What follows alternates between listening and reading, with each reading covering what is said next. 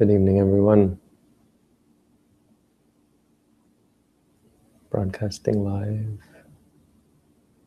April 14th.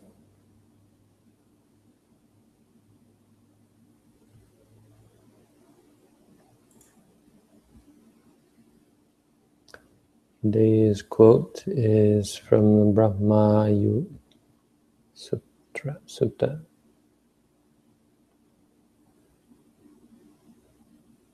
There once was a Brahmin named Brahmayu living in Mithila. Mithila. Why does that name sound familiar?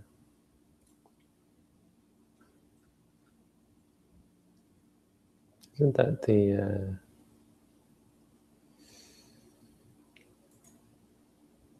let's see. Yeah, that is. That's the capital. That's where um,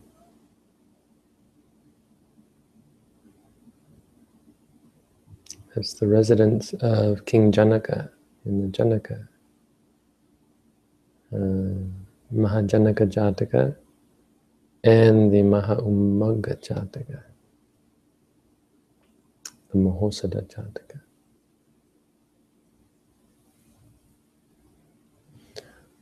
Let's see where where Mithila was.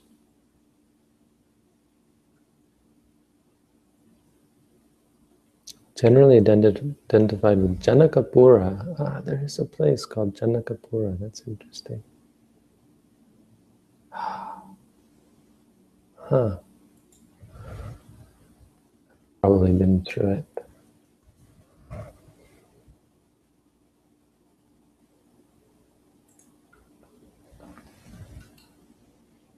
Hmm. Janakpur.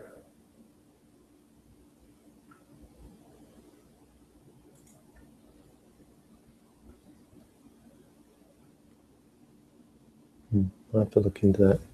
Right, uh, so Mithila is a famous place. Nothing to do with our quote though. Still interesting. Uh, so the, this Brahmin, Brahmayu sends his student Uttara to go and uh, see the Buddha, right? And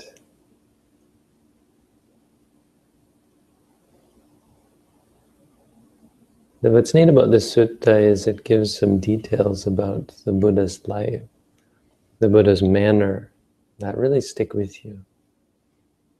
So it talks about the 32 marks of a great man, which a great being, which are, uh, well, they're all physical. So the, the Buddha had a specific physical shape. He was uh, not like an ordinary human being in many different ways. But then it goes on, after the 32 marks, it gets into interesting stuff. And so one of them is the quote that we have today, but there's several here. When he walks, he steps out with the right foot first. He does not extend his foot too far or put it down too near. So when we do walking meditation, we always tell the meditators to walk with the right foot first. Um, and maybe this is a reason for it. It's kind of just, there's obviously nothing special about the right foot, although seems to be a habit of the Buddha. So every time you walk with the right foot first, you can think, well, I'm doing it the way the Buddha did it. Kind of give you some encouragement, make you think of the Buddha. He walks neither too quick nor too, too quickly nor too slowly. This is the answer that my teacher gives uh, uh, when, when someone asks whether they should do walking meditation quickly or slowly not too, should I slow down? Should I do it quickly? Not too quickly, not too slowly. He walks without his knees knocking together. He walks without his ankles knocking together. He walks without raising or lowering his thighs or bringing them together or keeping them apart. When he walks, only the lower part of his body os oscillates. And he does not walk with bodily effort. when he turns to look, he does so with his whole body. This is called the elephant gaze, or it's one way of interpreting what is called the elephant gaze.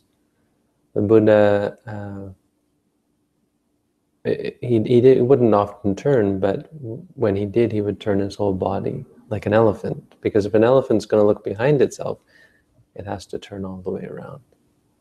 It's some, another particular uh, idiosyncrasy of a Buddha.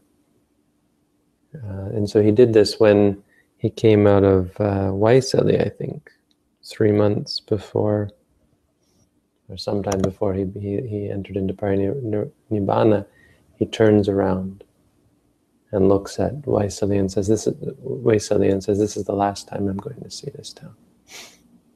You know, he wasn't ever going to come back. He does not look straight up, he does not look straight down, he does not walk looking about. He looks a plough yoke's length before him. Beyond that, he has unhindered knowledge and vision. So he looks about six feet out. When he goes indoors, he does not raise or lower his body or bend it forward or back. He turns neither too far from the seat nor too near it. He does not lean on the seat with his hand. He does not throw his body onto the seat. So when when he comes near a seat to sit upon, he turns to sit on it, but he does it. This is a guy uh, having observed the Buddha and relating this back to his teacher, just how in, incredible the Buddha was. You know, just how impressive he was in, in every little meticulous detail. And so it's a unique look. It's, I think, the only place where we really have this much uh, detail about the Buddha. When seated indoors, he does not fidget with his hands, he does not fidget with his feet. He does not sit with his knees crossed, he does not sit with his ankles crossed.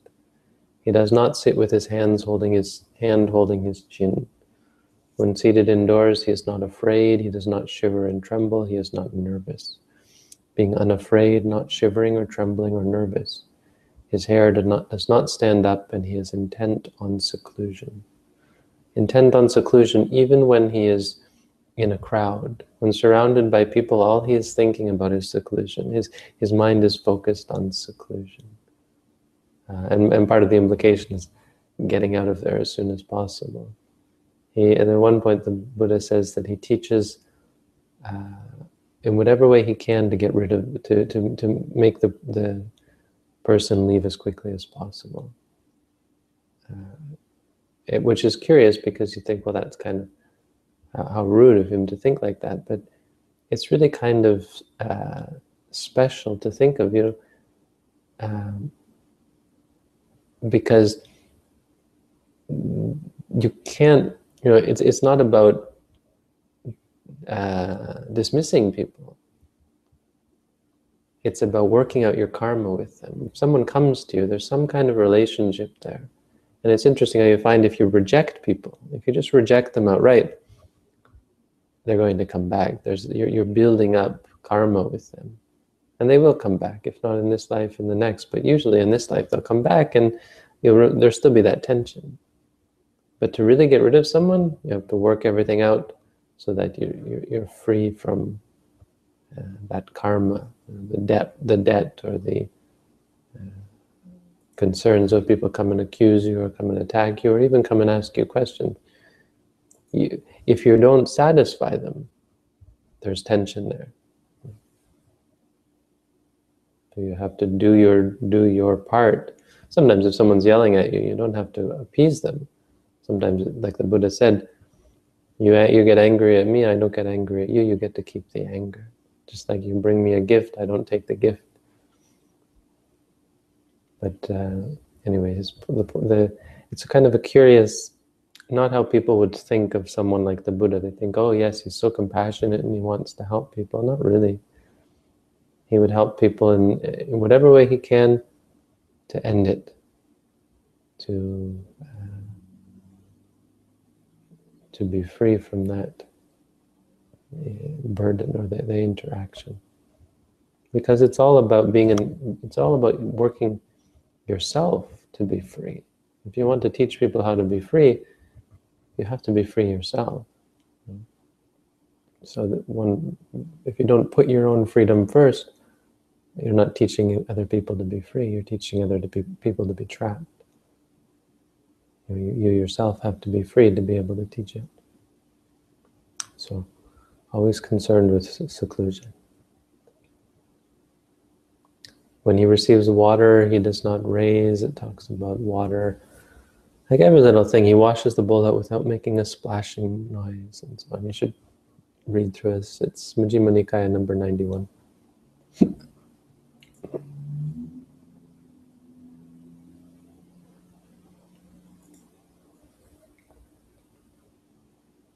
when he receives rice, uh, he turns, he, he does not exceed the right amount of sauce in the mouthful. He turns the mouthful over two or three times in his mouth and then swallows it. And no rice kernel enters his body unchewed, and no rice kernel remains in his mouth. So every single rice kernel is chewed before it goes down his throat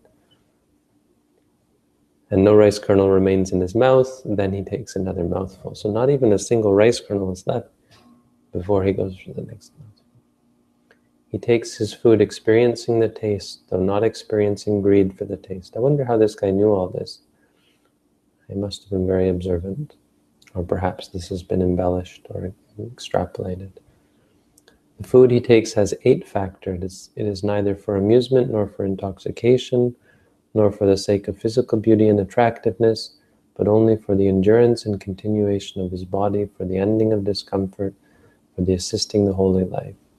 He considers, thus shall I terminate old feelings without arousing new feelings, and I shall be healthy and blameless and live in comfort. This is actually the reflection that we make before we eat. And Bhikkhu Bodhi says the same. This is the standard reflection of the proper use of alms food.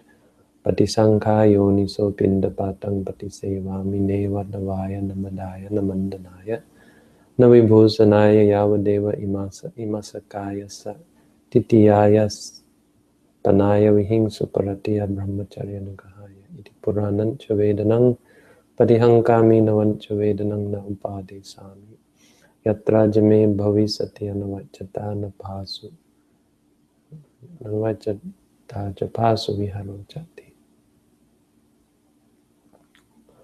We say that uh, before we eat, usually, as a reflection.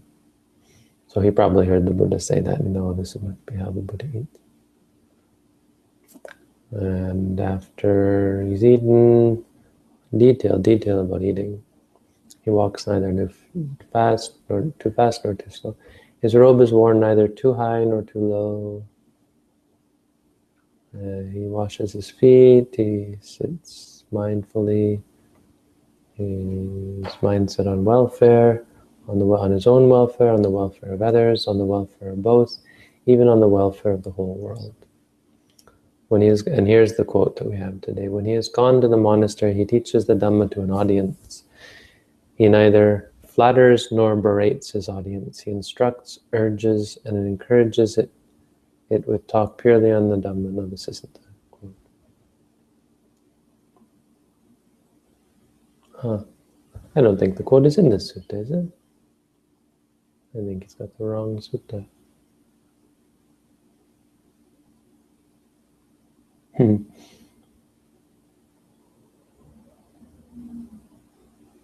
Oh yeah, no, this is it. When, yeah, right. The speech has. Let me see. Sorry, quote this. Yeah, has eight qualities. Okay, yeah, it's just this quote.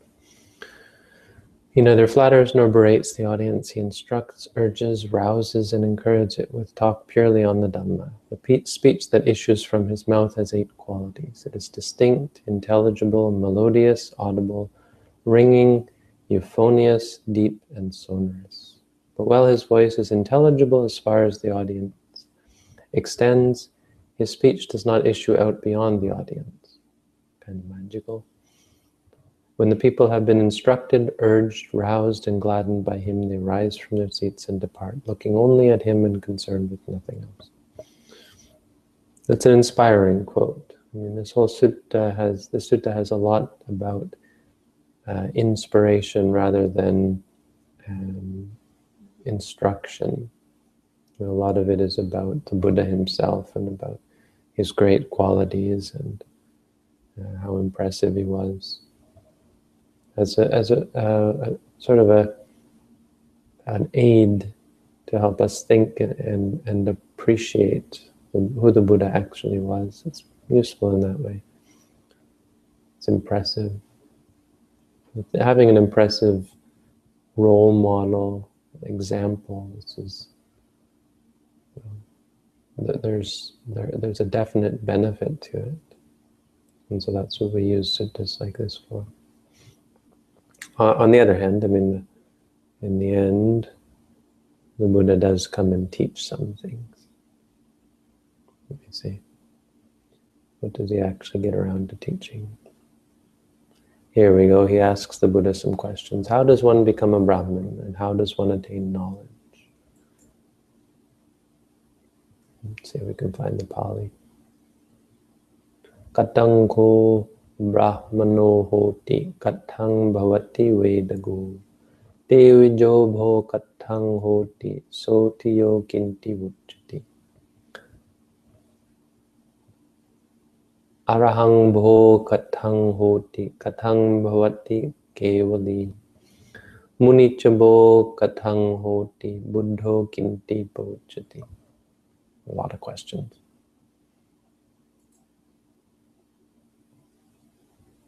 Even in the Buddhist time, they had all sorts of questions. How does one become a Brahmin? How does one become Vedagu, one who has gone to Vedas, to knowledge, wisdom?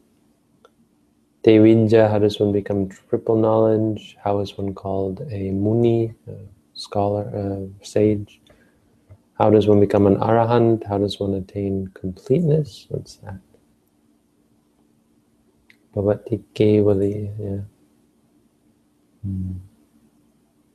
Full accomplishment. How is one a silent sage? Muni Chabo Katangoti. Oh no, sorry, the first one wasn't Muni, it was Soti, which is a, a learned man.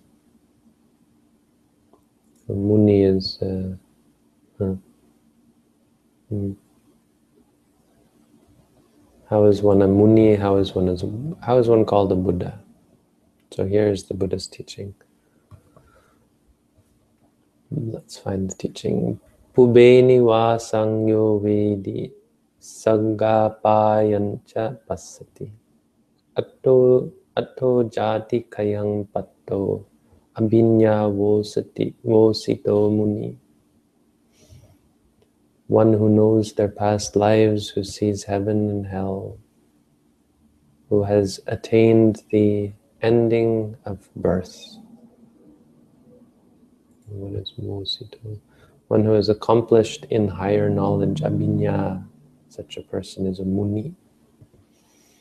Chittang visuddhang janati muttang ragehi sabbaso. They know the purification of mind, or the pure mind. Hmm. They know the pure mind.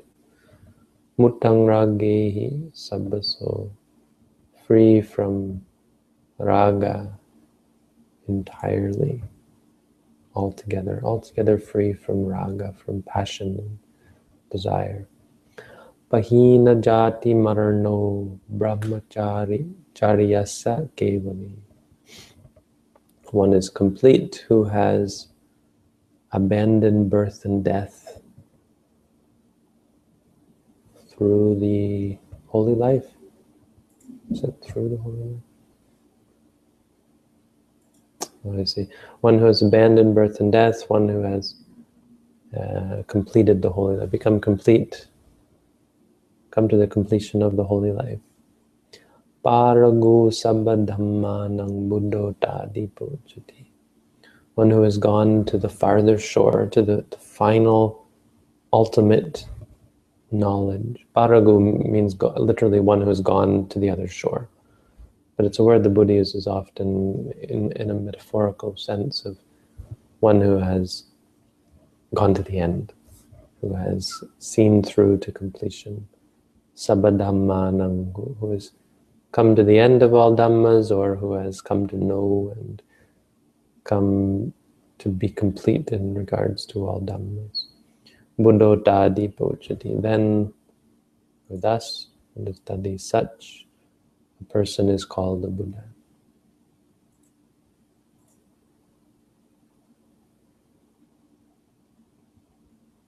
And then the Buddha gave him more instruction, which is uh, Atako.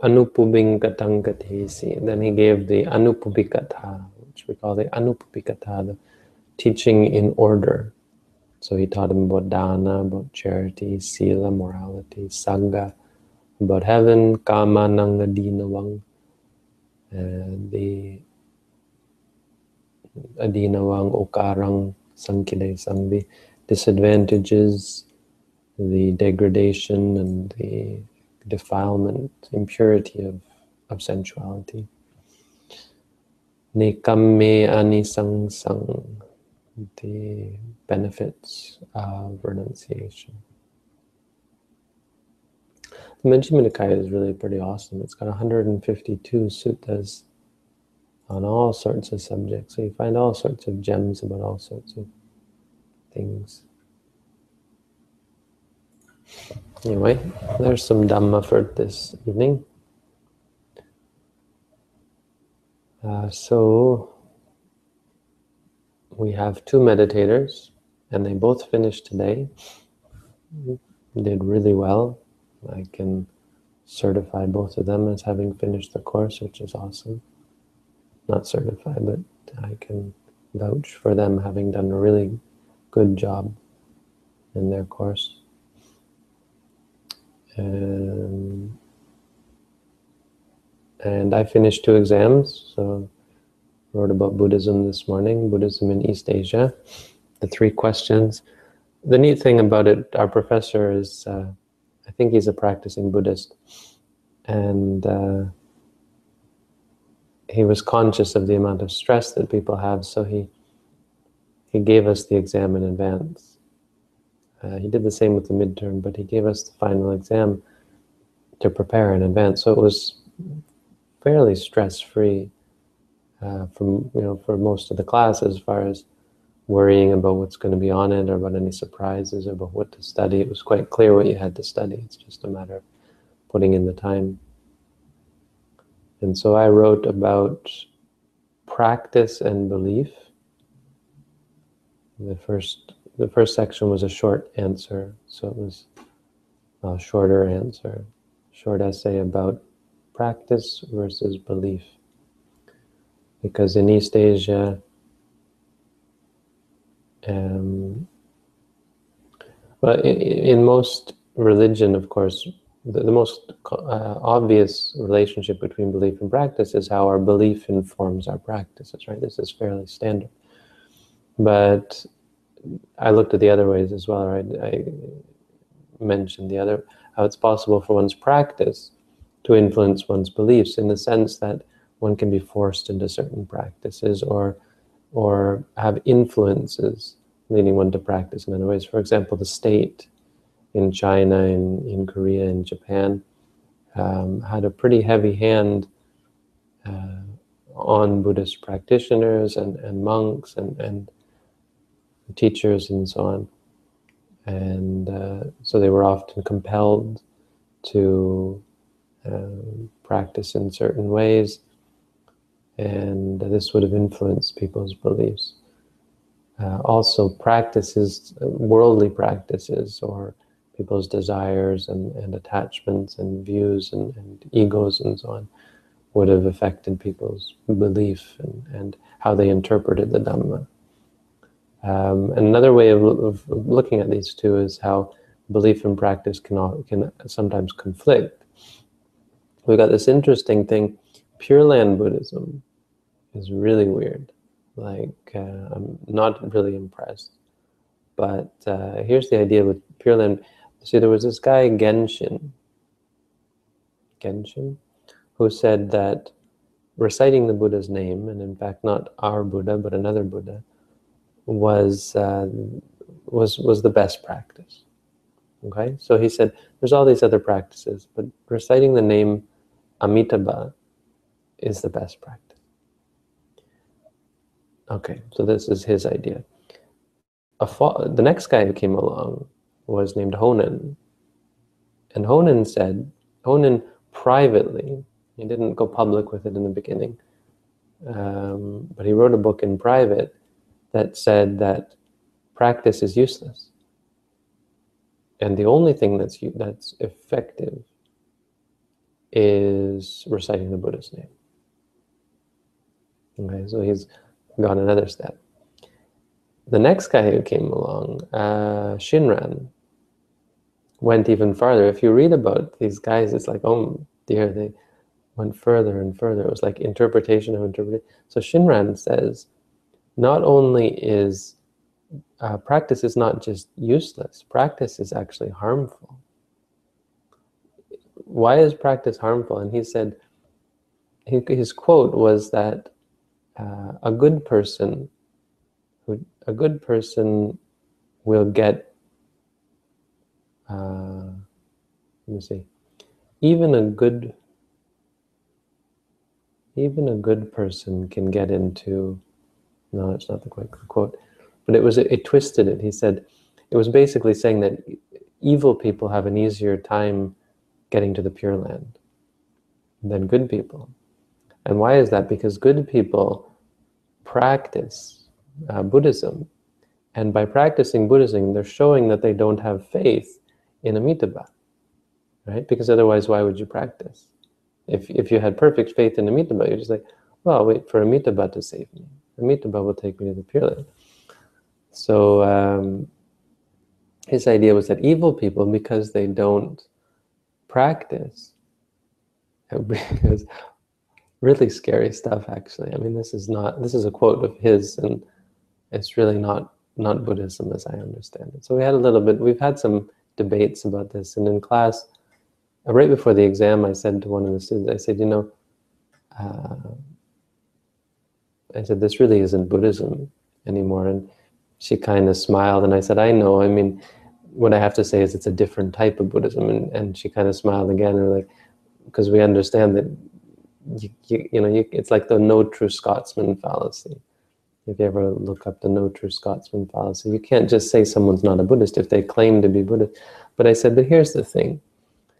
Buddhism, if, if a religion arises, and when it arises, it its its core doctrine is X, and then later a new a new doctrine arises, not X if the new doctrine takes not X, how can you call it the religion, the same religion, right?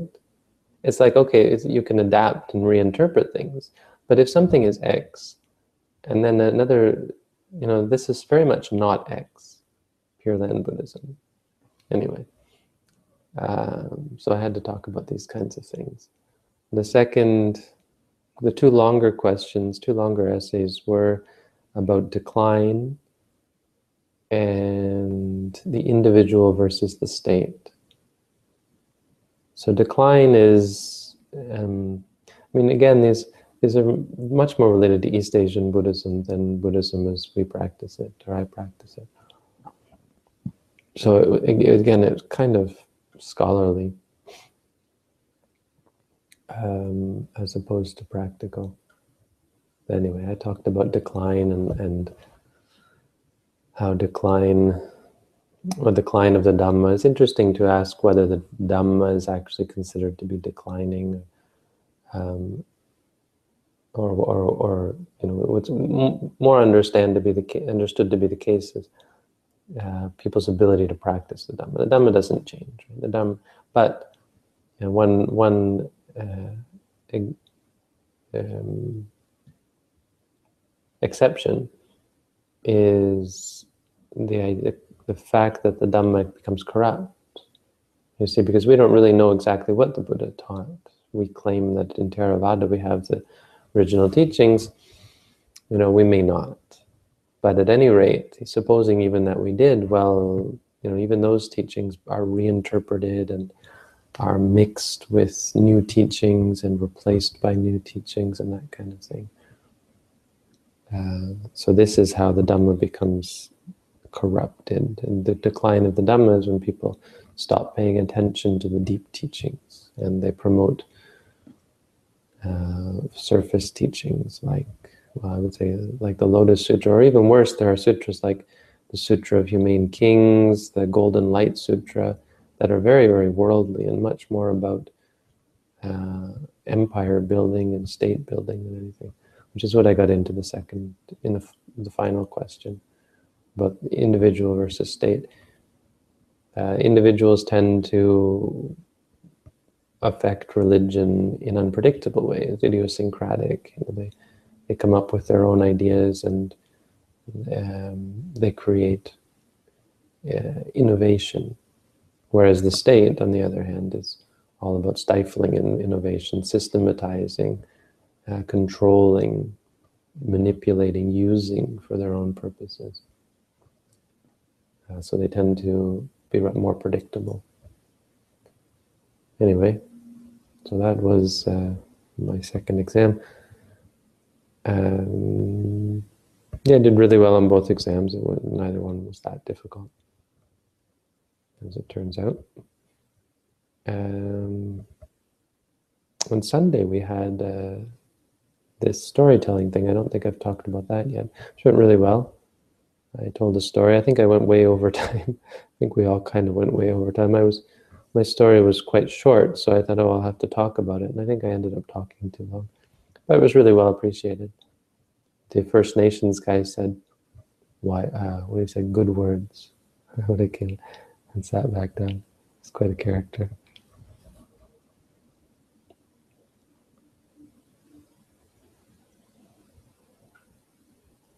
And uh, tomorrow I'm off to New York, so I actually should probably go and start preparing for my trip but uh, I'll be gone for nine days. I would think I'll probably do, as long as they have internet, I'll do some audio broadcasts.